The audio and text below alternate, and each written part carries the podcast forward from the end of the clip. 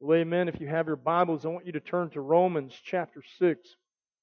Romans chapter 6, as we on this 4th of July, on this Independence Day, as we prepare our hearts to receive a message from God, I know this. It is the day that we as Americans celebrate that, that great, great day in history where we were freed from the tyranny of Great Britain in 1776 as the forefathers of our country joined together in signing the Declaration of Independence. What a great day that was. But I want you to understand this today, and this is not to be anti American in any way. I am thankful for the country that God has allowed me to live in and to grow up in. Um, it is only by His grace, I know, that I was chosen to live in this country. But I want us to focus on a greater freedom this morning, not the freedom that occurred in 1776, but a freedom that occurred in 33 AD. And I want to talk about that this morning as believers, and, and I want us to celebrate on this Independence Day of our nation to celebrate the independence and the freedom that we have been given in Christ.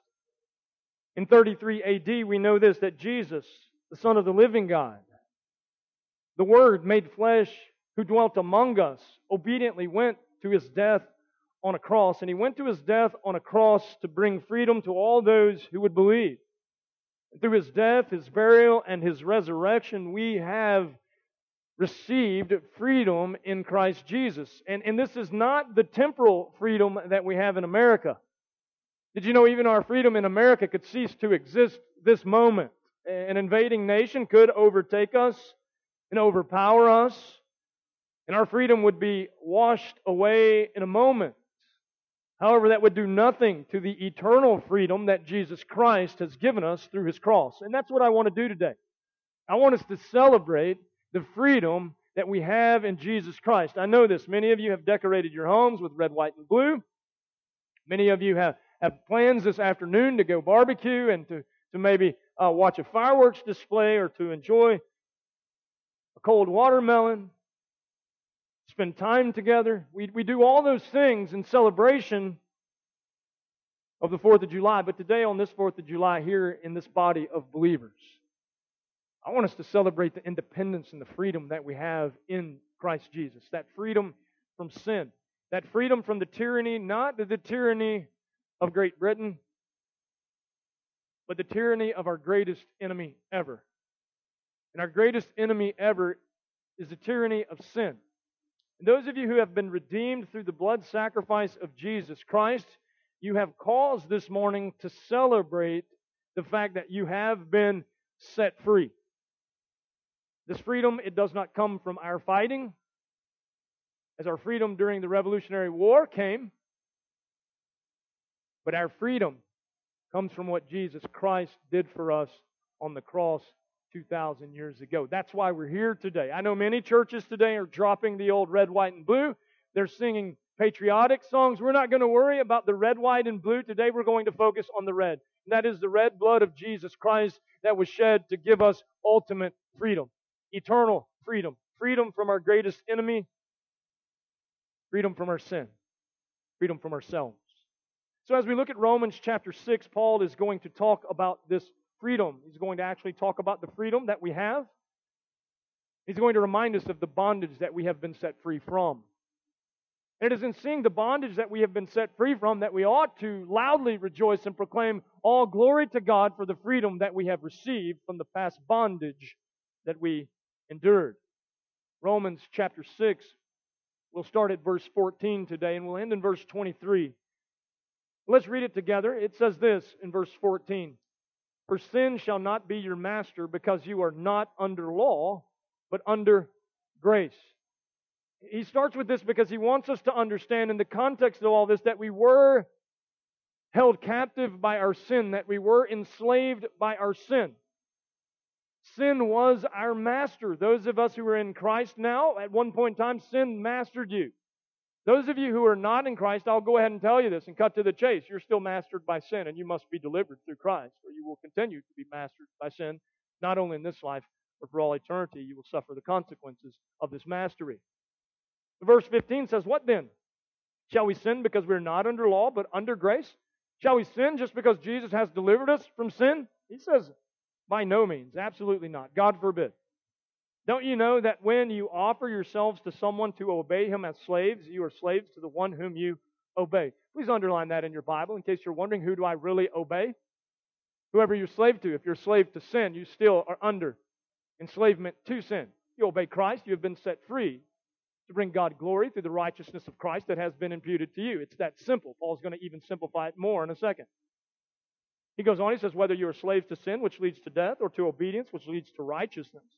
But thanks be to God that though you used to be slaves to sin, please underline that. We're going to come back and talk a lot about that, the word used to. You used to be slaves to sin. You wholeheartedly obeyed the form of teaching to which you were entrusted. You have been set free from sin and have become slaves to righteousness.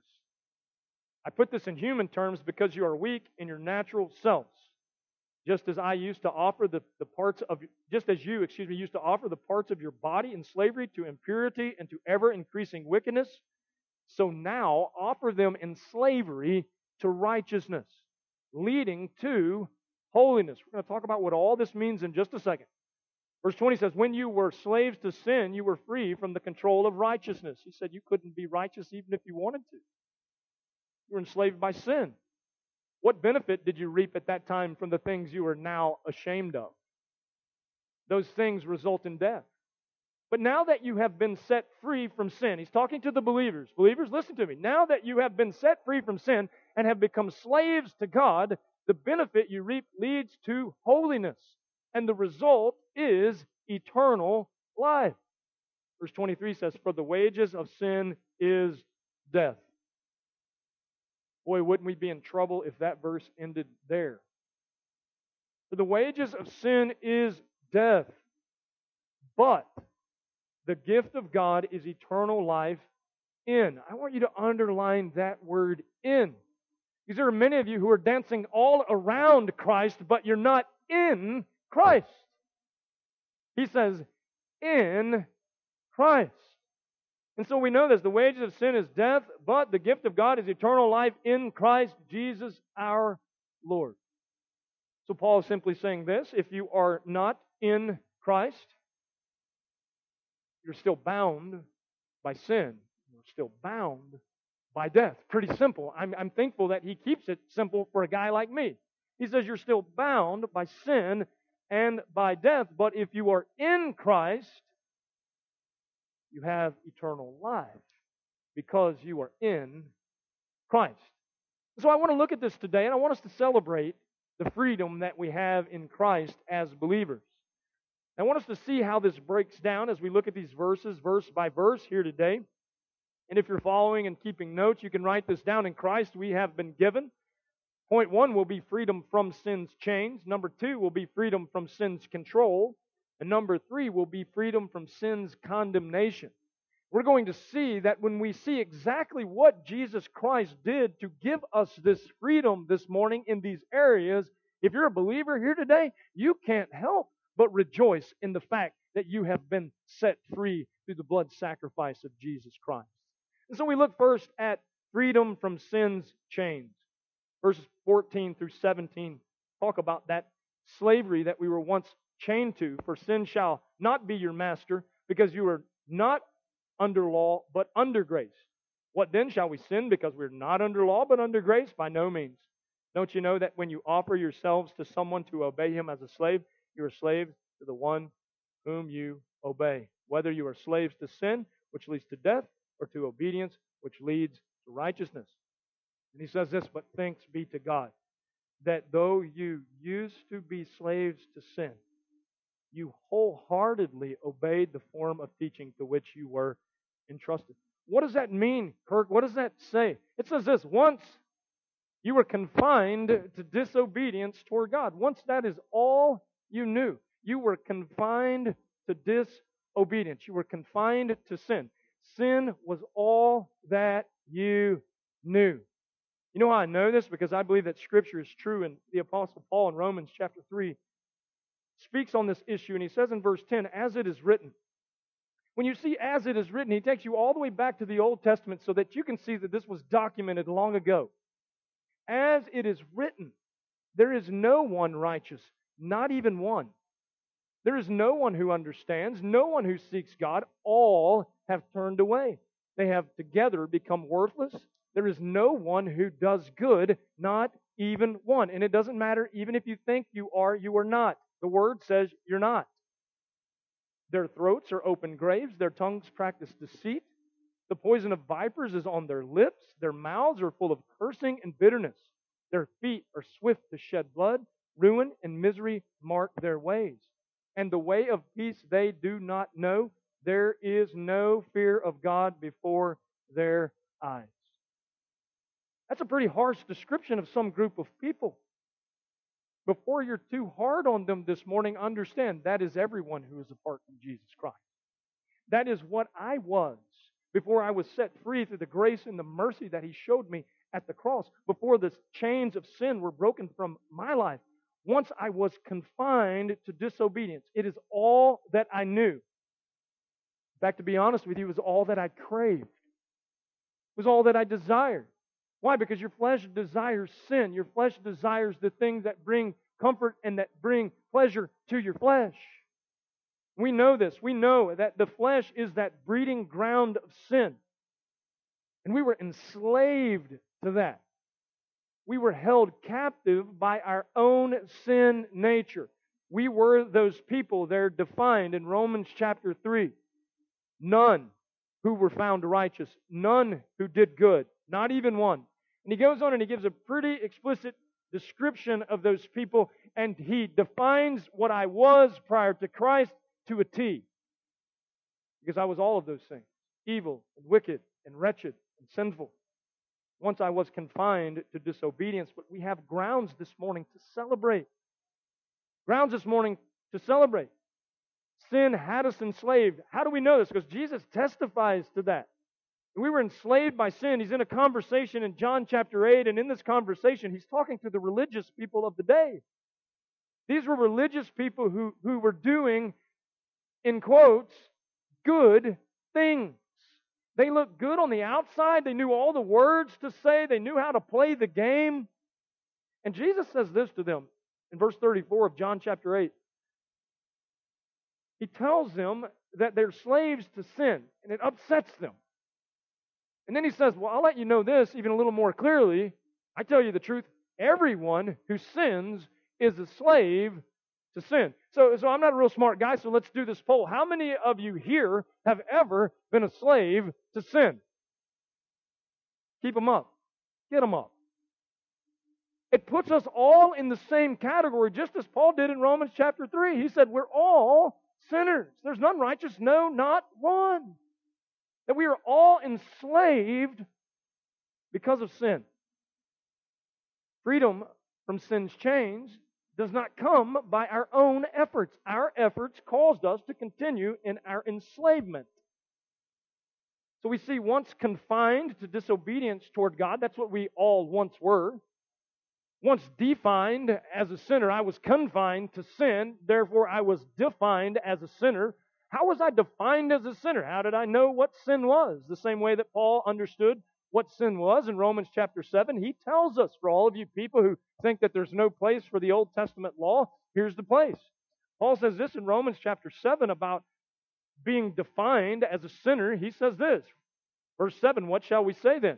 Is the law sin? Certainly not. Indeed, I would not have known what sin was except through the law. For I would not have known what coveting really was if the law had not said, Do not covet. Paul said, where the, where the law came forth, then I understood by reading the law, the commands of God, what sin really is. Now, when I understood what sin really is, then I understood this I'm a transgressor, I am a sinner. He goes on, he said, But sin seizing the opportunity afforded by the commandment produced in me every kind of covetous desire. For apart from the law, sin is dead. Once I was alive apart from the law, but when the commandment came, sin sprang to life and I died. He said, When I saw the command, I knew that I was a sinner. And because I was a sinner and I came to that recognition, I realized that I am spiritually dead. He goes on, I found that the very commandment that was intended to bring life actually brought death. Because here he was, a religious person, thinking that if I just do this, this, this, this, and this, it's going to bring me life. And he said, No. And in fact, what it did, it showed me that I am a sinner, and it really brought forth the fact that I am dead apart from Christ. For sin, seizing the opportunity afforded by the commandment, deceived me, and through the commandment put me to death. So then the law is holy, and the commandment is holy, righteous, and good. Did that which is good then become death to me? By no means. But in order that sin might re- be recognized as sin, it produced death in me through what was good, so that through the commandment sin might become utterly sinful. He said, The law shows me how utterly sinful I really am. Y'all want to play a game? How many in, in here have ever broken one of the Ten Commandments? How many two? How many three? How many four? How many five? Oh, we could do this all day long, and you could do as the Pharisees and really examine your life and say, well, well, I haven't really broken that one, I don't think. Until you get to Jesus' teaching that says if you've broken one, you've broken how many? All of them. And so we realize this we realize that we are in bondage to our sin, and that the fact that we are in bondage to our sin defines us as what we really are apart from Jesus Christ sinners.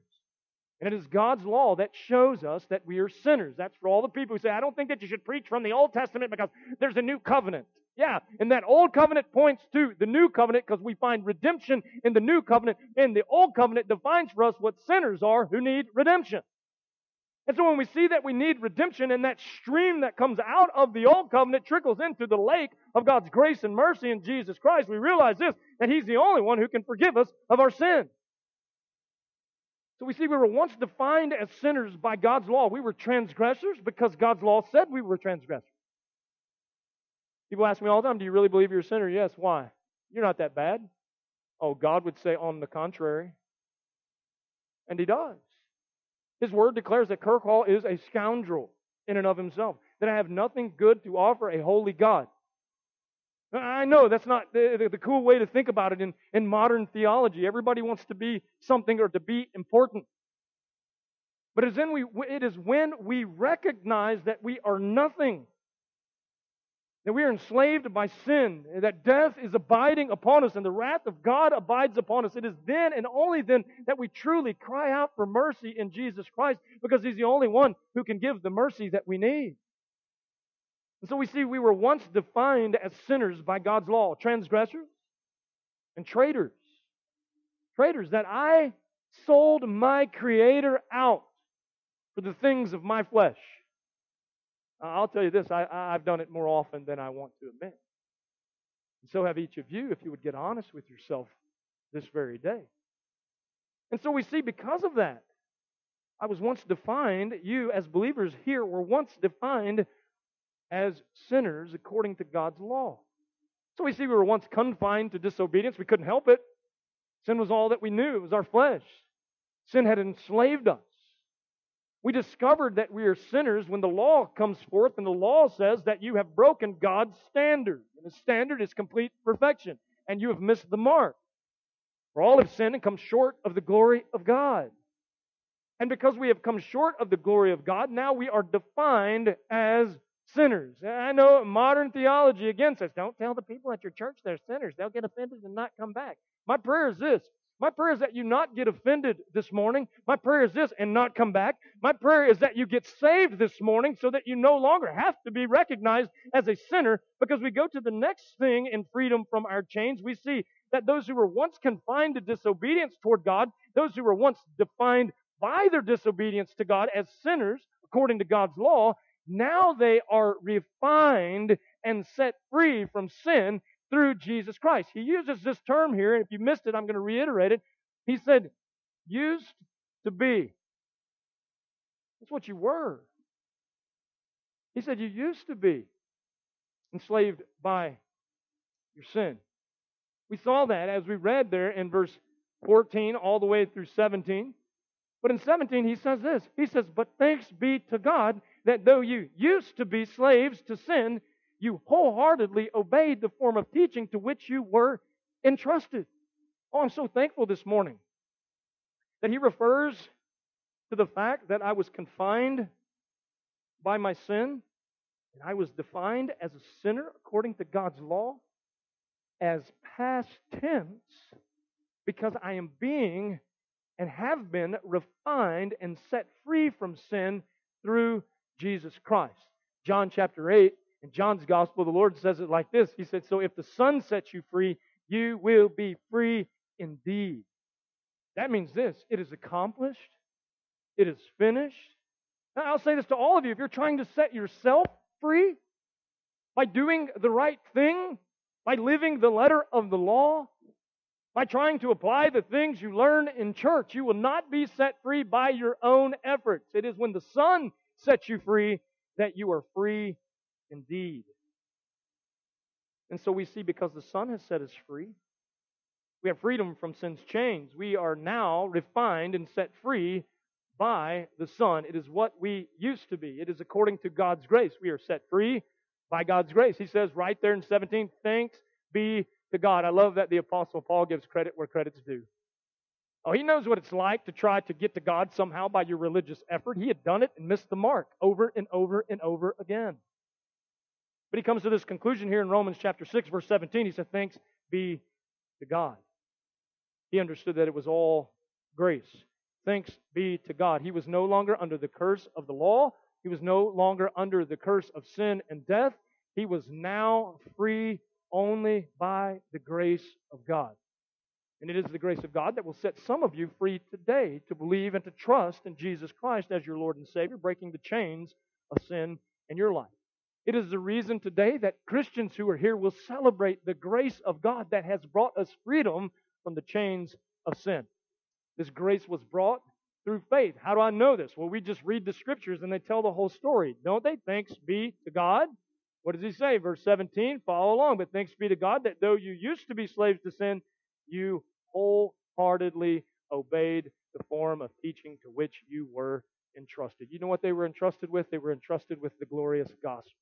That man can receive from God a righteousness that is greater than the righteousness of the Pharisees. In fact, it is a righteousness that comes from God, as Paul defined it in the first chapter of Romans and that that righteousness comes by faith in Christ alone, and that is the only way that a man or a woman is justified before a holy God.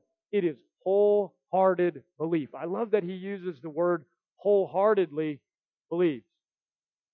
Because many people have settled for a half hearted belief. A half hearted belief. Part of your heart still tries to hold on to the things of the world, while the other half of your heart wants the things of God. Well, really, you only want the benefits of God. You really don't want God. Because if you wanted God, you would have to release the other half of your heart because he said it was wholehearted belief. The prophet in, in, the Old Testament said it like this that if you seek me with your whole heart, there you will find me. The problem is, we just discovered something in the first part of this text. We discovered that our heart is wicked, that our heart does not seek after God. And so we never really have half of our heart that seeks after Him. Half of our heart is, is still just deceived in the fact that it might be seeking after Him. Our whole heart is still corrupt until we see what the prophet Ezekiel prophesied. He prophesied that the Messiah, the Lord Jesus, would do something. And He would replace hearts of stone, those hard, sinful hearts, He would replace those hearts of stone with an entirely new heart, a heart of flesh. It's no different than what David prayed in Psalm 51. We looked at it a few weeks ago. Create in me a what?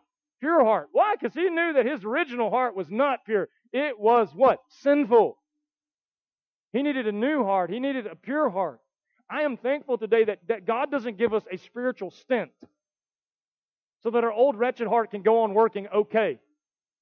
But He gives us a transplant. Do you understand what I'm talking about? He removes that heart of stone, that wicked, sinful, deceived heart, and He replaces it with a heart of flesh. And now we can wholeheartedly, only because of His work at regeneration, we can wholeheartedly believe and trust in Jesus Christ. And in doing so, you're set free from the chains of sin.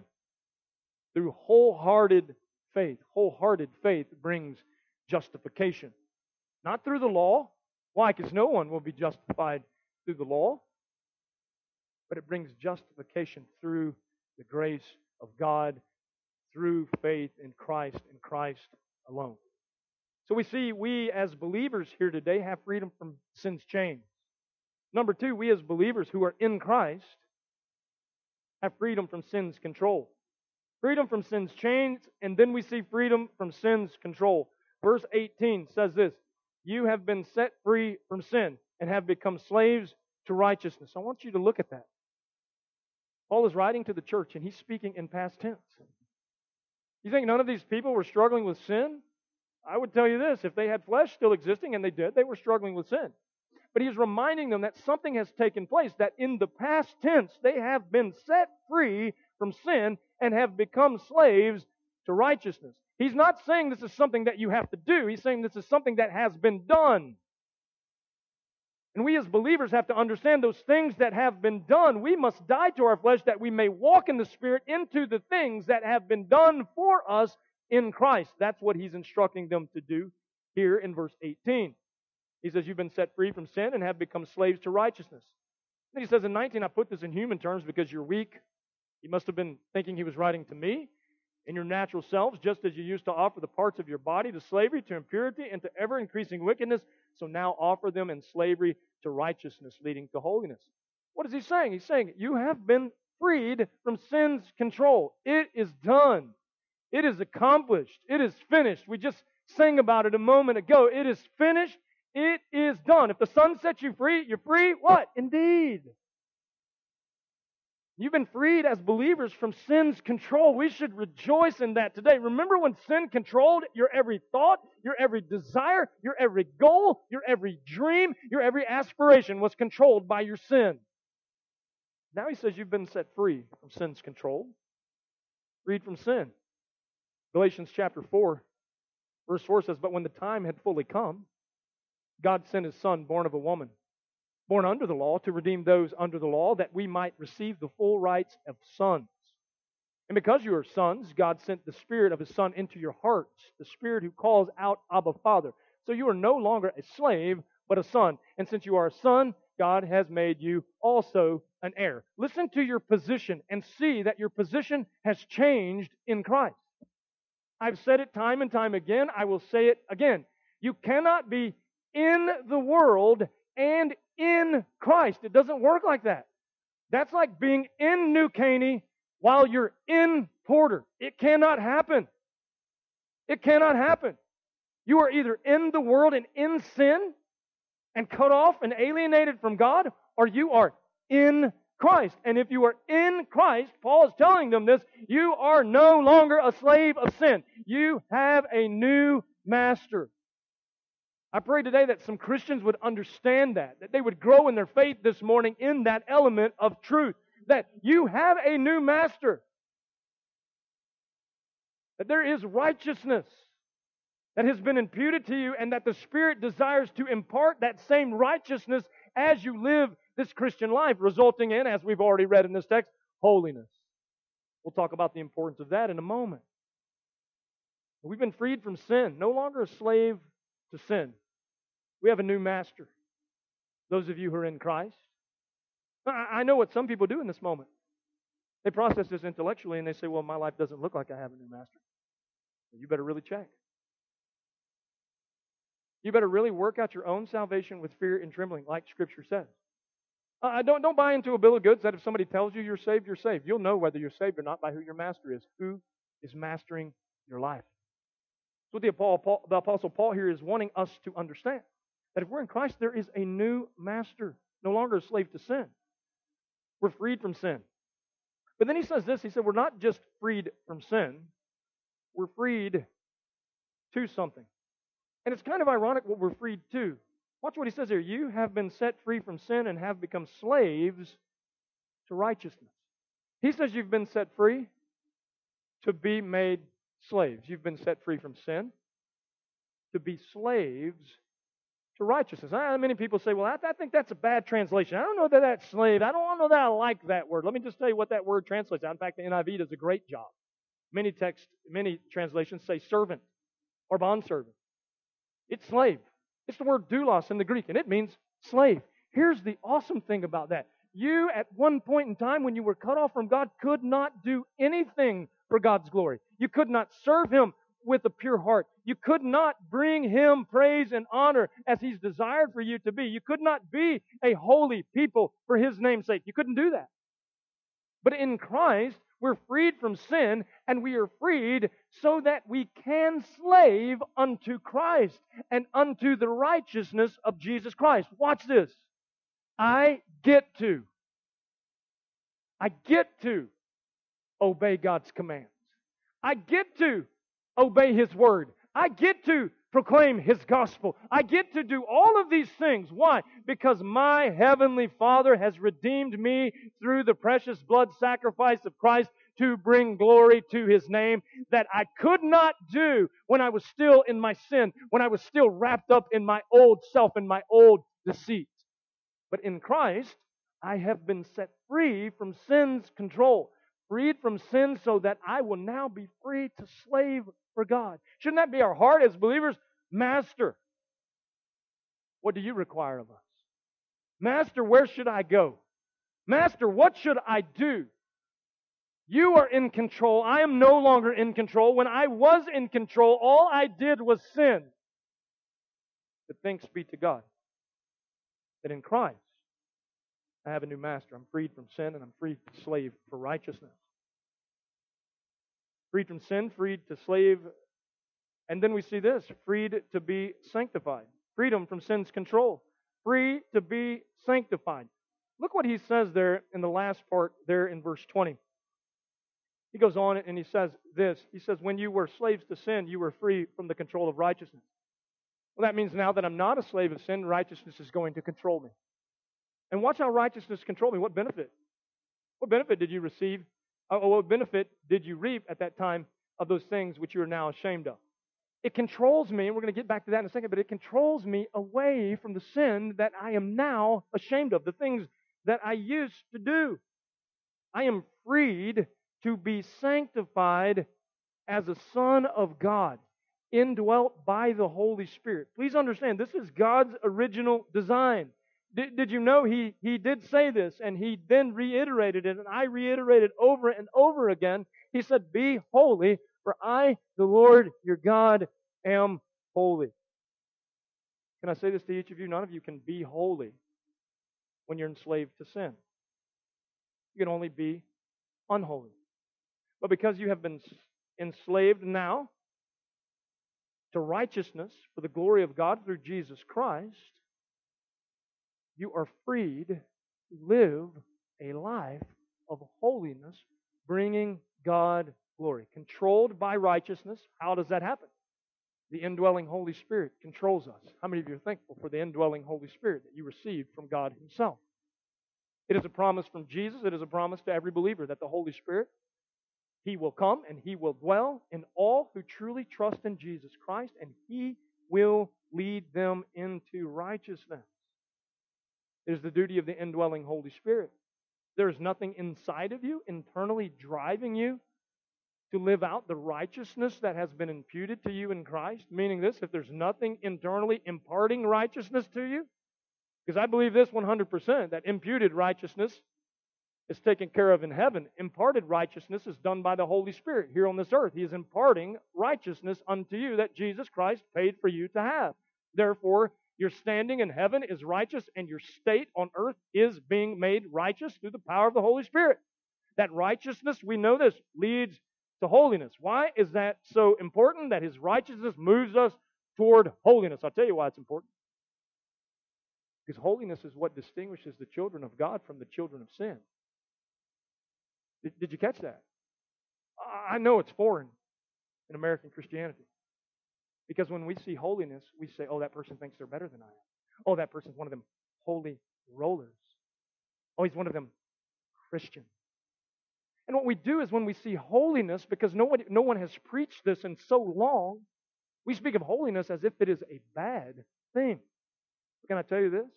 It is the thing that separates the children of God, the kingdom of God, from the children of sin and the kingdom of darkness. You don't believe me? Let's just see what the Word of God has to say about it. 1 Peter chapter 2, verse 9. But you are a chosen people. He's speaking to the believers. I'm thankful that we are a chosen people. Why? Because I was dead in my sin, choosing only things that were futile to my soul. And in the midst of that, God chose me out of that, out of darkness and into light. He says, You're a chosen people, a royal priesthood, a holy nation, a people belonging to God. Why? That you may declare the praises of Him who called you out of darkness into His wonderful light. What is the difference between darkness and light? It is holiness. Do you hear me? He is raising up His true remnant, His true people.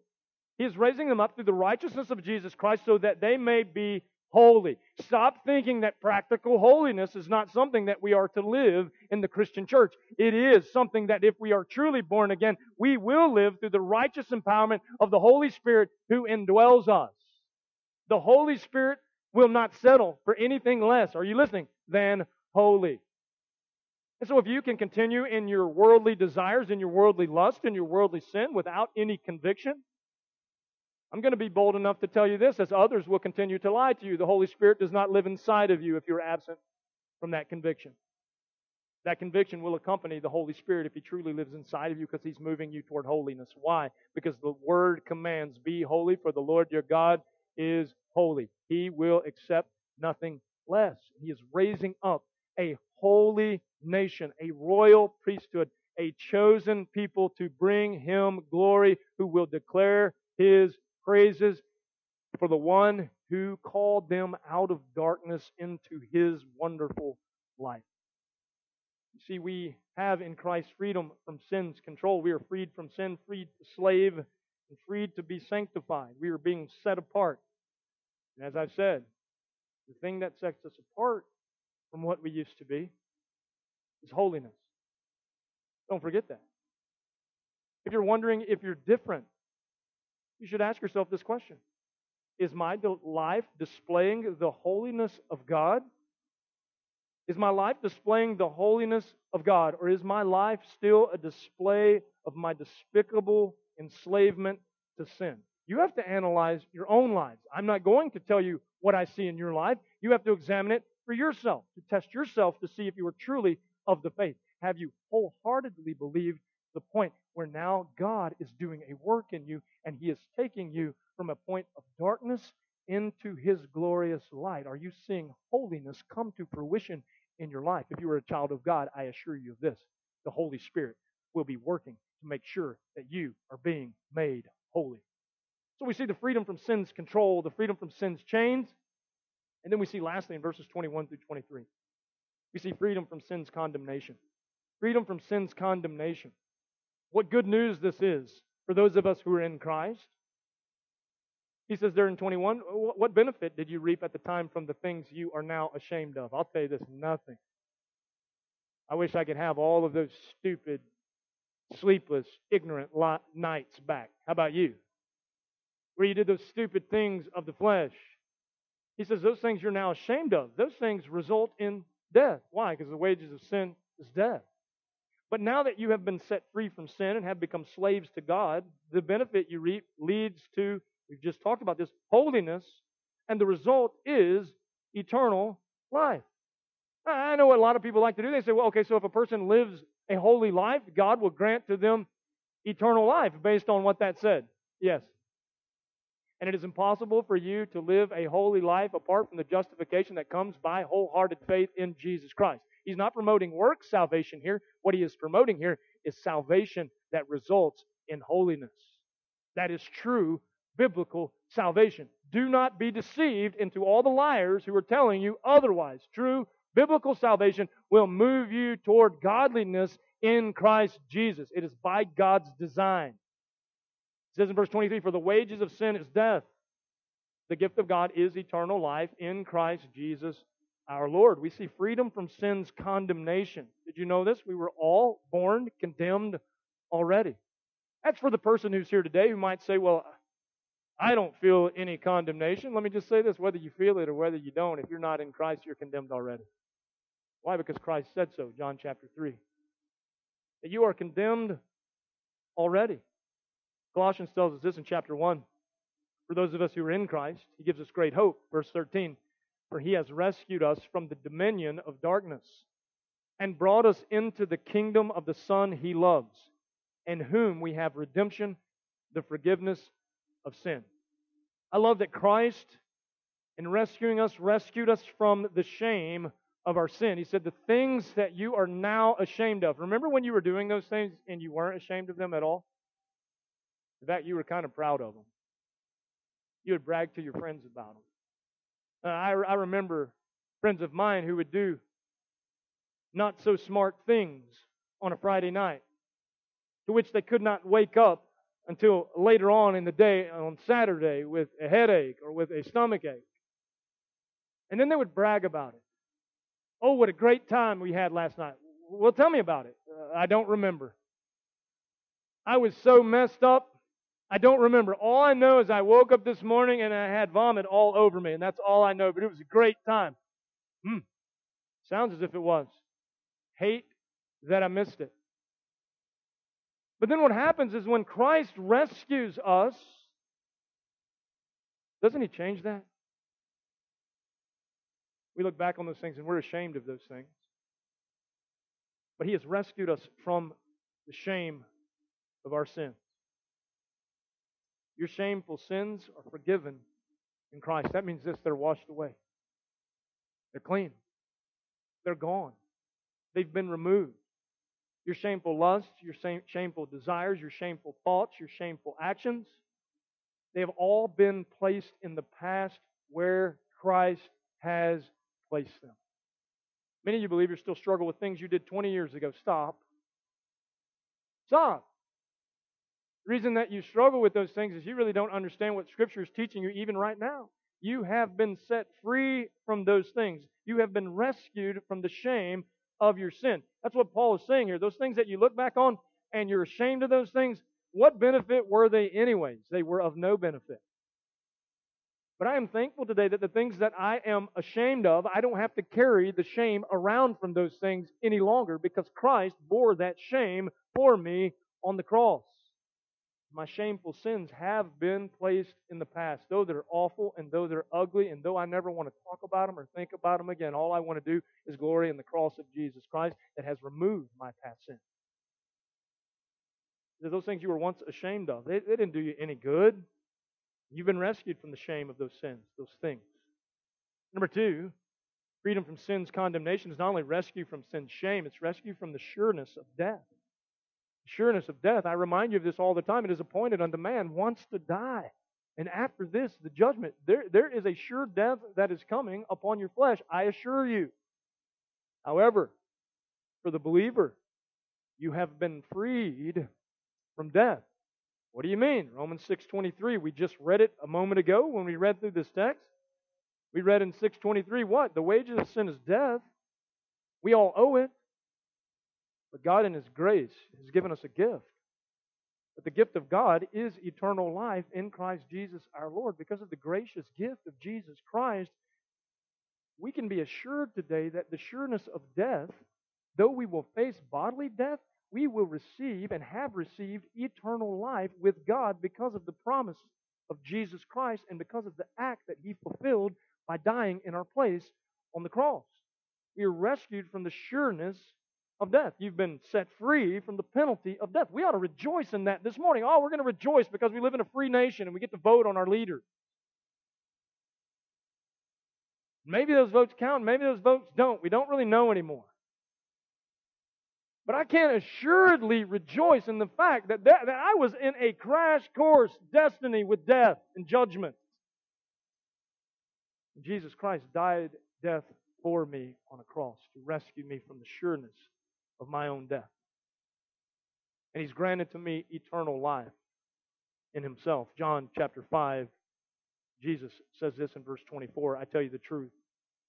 Whoever hears my word and believes Him who sent me has. Not will have, might have, could have, possibly have, has eternal life. You say, but Kirk, eternity hasn't even started yet. How do you have eternal life already? I know, isn't it amazing? It is a guarantee that He has given me in Christ. He died my death, therefore I live His life. It is His resurrection that gives me life eternal. I have eternal life, and watch what it says, and will not be condemned. It doesn't say might not be condemned if he, if he messes it up or if he blows it, he, he might not be condemned. It says, I will not be condemned. Why? I've crossed over from death to life. Why have I crossed over from death to life? Because of faith in Jesus Christ and that alone. I've been rescued from the shame of sin. I've been rescued from the sureness of death. And I have been rescued only by the sacrifice of Christ. Romans 3, chapter, uh, verse 23 of chapter 3 says, For all have sinned and fall short of the glory of God. All of us. And so that none of you think that I'm that preacher guy standing up on a pulpit above everyone else. Let me say this. I'll read it like this so that you can understand how much I believe this. For Kirk Hall has sinned and fallen short of the glory of God. I'll put myself there with you. I'm not afraid to say that because I realize that I am a sinner and my only hope is Christ. But I'm going to read the rest of the verse like that as well. And Kirk Hall is justified freely by God's grace through the redemption that came by Christ Jesus. God presented him, Jesus, as a sacrifice of atonement through faith in his blood. He did this to demonstrate his justice because in his forbearance he had left Kirk Hall's sin unpunished. I'm thankful. And in his forbearance, he was patient with me. Oh, here this morning, under the sound of my voice, hear this. Be thankful that he has been patient in his forbearance with you. If you're an unbeliever here this morning, please understand this. He has been patient with you up until this point this morning that he draws you out of darkness and into light so that you can be forgiven of all of your sins, so you can be set free. He says he did it to demonstrate his justice at the present time, so as to be just and the one who justifies those who have faith in Jesus. I'm so thankful. So thankful that God had a sovereign plan that was bigger than our sin. That in his forbearance and in his patience, he left the sin. Are you listening? He left the sin of every man, woman, boy, and girl. He left those sins from the time that Ham, Shem, Japheth, Noah, and their families stepped off the ark. He left those sins unpunished so that he could point us to redemption in Christ Jesus. All along the way, giving us signs, giving us road marks to see Jesus. He gave us the law to show us that we are sinners and in need of Jesus. He gave covenants to others along the way to show us that His promises are true and His promises stand even to this day. He gave David a covenant and said that your throne will never be wiped away from the earth, and it is Christ who will set upon that throne the King of kings and Redeemer of sinful man. I am thankful today that He has been patient with us. For such a time as this. So that some of you, through the power of the Holy Spirit, would be called out of darkness and into light by His grace through the redeeming sacrifice of Jesus Christ. We see we have freedom from sin's condemnation only because Jesus rescued us from the shame of sin. Jesus rescued us from the sureness of death. And Jesus rescued us by His glorious sacrifice, a sacrifice that was a gracious sacrifice. It was a sacrifice that brought redemption. It is His blood, His plan of redemption that all of the prophets pointed for. It is His blood that will save even the most wicked sinner in this crowd this morning. It is His blood who saved the one who was the worst, Kirk Hall. It is the Son and his sacrifice that shall set you free. And if he sets you free, the word says, you're free indeed. We can raise the red, white, and blue. We can bake the apple pies. Slice the watermelon. Ignite the fireworks. All of those things that many of you are going to do today, and I say this, don't feel bad about doing those things. We have a great country that God has graced us with. But don't forget that there is a greater freedom. A greater freedom. And it's not a temporal freedom, it is an eternal freedom. If the Son sets you free, you are free indeed. I would say this to each of you today. To the Christian, I would say this Rejoice in the freedom that you have in Christ. Rejoice in the freedom that you have in Christ. Shout it from the rooftops. The freedom that you have in Christ, the, the freedom from sin's chains, the freedom from sin's control, the freedom from sin's condemnation. Shout it from the rooftops so that others may see your freedom, so that others will be drawn to the gospel of Jesus Christ through your message that you preach with your life and with your lips. Rejoice. To the unbeliever, I say this to you today with urgency. If you've not been set free, cannot celebrate with us. If you've not been set free, sin still has you chained. If you've not been set free, sin is still controlling you. That's why, that's why you can't figure it out. Oh, you know basic human right from wrong, but you can't figure out why you have no power inside of you to do right because the power of the Holy Spirit does not live inside of you to draw you and to bend you toward holiness. You don't have freedom from sin's condemnation. The wages of sin is death. For the unbeliever, can I say this to you? That's where that verse stops. Not just death in this lifetime. The Bible talks about a second death. It talks about an eternal death where you are separated from the goodness of God, from the love of God. You are judged for your sin and you are separated from Him in hell for all eternity where you will die over and over and over again. Revelation says this is the second death. And those whose names were not found written in the Lamb's book of life thrown into that lake of fire, which is known as the second death. I would ask you today, unbeliever, to trust Jesus as the only one who can break the chains of sin in your life today.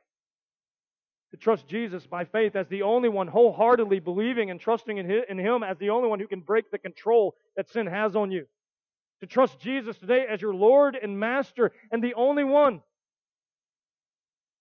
who died to free you from the condemnation of sin. In fact, what he did for you is that he bore your condemnation on his own back. He was condemned to death so that all of you who believe will be given eternal life. I would say to the unbeliever, trust in Jesus today. Be pardoned. Be freed from your sin. Oh, if you were on death row, this morning, you received a call from the President of the United States. He said, Hello, this is the President of the United States. I'm calling to give, give you a pardon. Now, this was a crime that you committed. You committed some heinous murder, and you know that you did it. You would probably respond to the president, Oh, no, sir, I don't need pardon because I don't deserve pardon because I actually committed the crime. And the president would say to you, uh, But, but, but son, listen, I'm going to pardon your sin. He said, Mr. President, I'm not going to allow you to pardon that sin. I must pay for my sin. The President of the United States said this I'm in Air Force One. I'm headed your way. I'm going to declare that you are now the President of the United States. I'm going to take your place on death row. And I am going to die your death for you. Because that sin must be accounted for.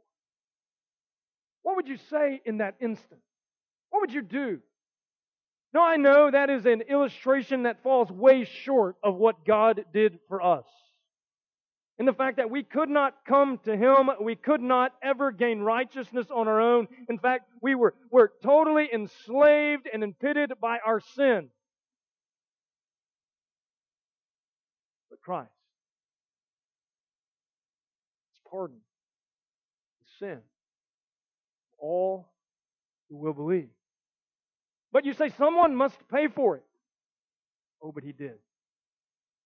I told you the greatest freedom that ever took place took place in 33 AD, not 1776 AD. 2,000 years ago, Jesus Christ, the King of Kings and Lord of Lords. Oh, much more than the President of the United States. The King of Kings and Lord of Lords came to this earth where he lived and where he died a brutal death.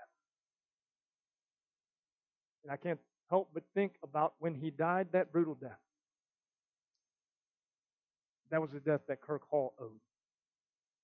I was the one who deserved the nails. The nails in my hands, the nails in my feet. I was the one who deserved the crown of thorns. I was the one who deserved the lashes from those Roman soldiers. But yet, in His grace and in His mercy, Christ paid my pardon. And because I am in Christ, the Son has set me free. And the Son has set me free indeed. You're here this morning. I pray this. I pray that the Son, the Lord Jesus Christ, would set you free so that you can leave here celebrating the greatest freedom that has ever been given. Freedom that Christ has given us in Himself through His sacrifice that He made on an old rugged cross outside of Jerusalem on the behalf of wretched sinners just like Kirk Hall.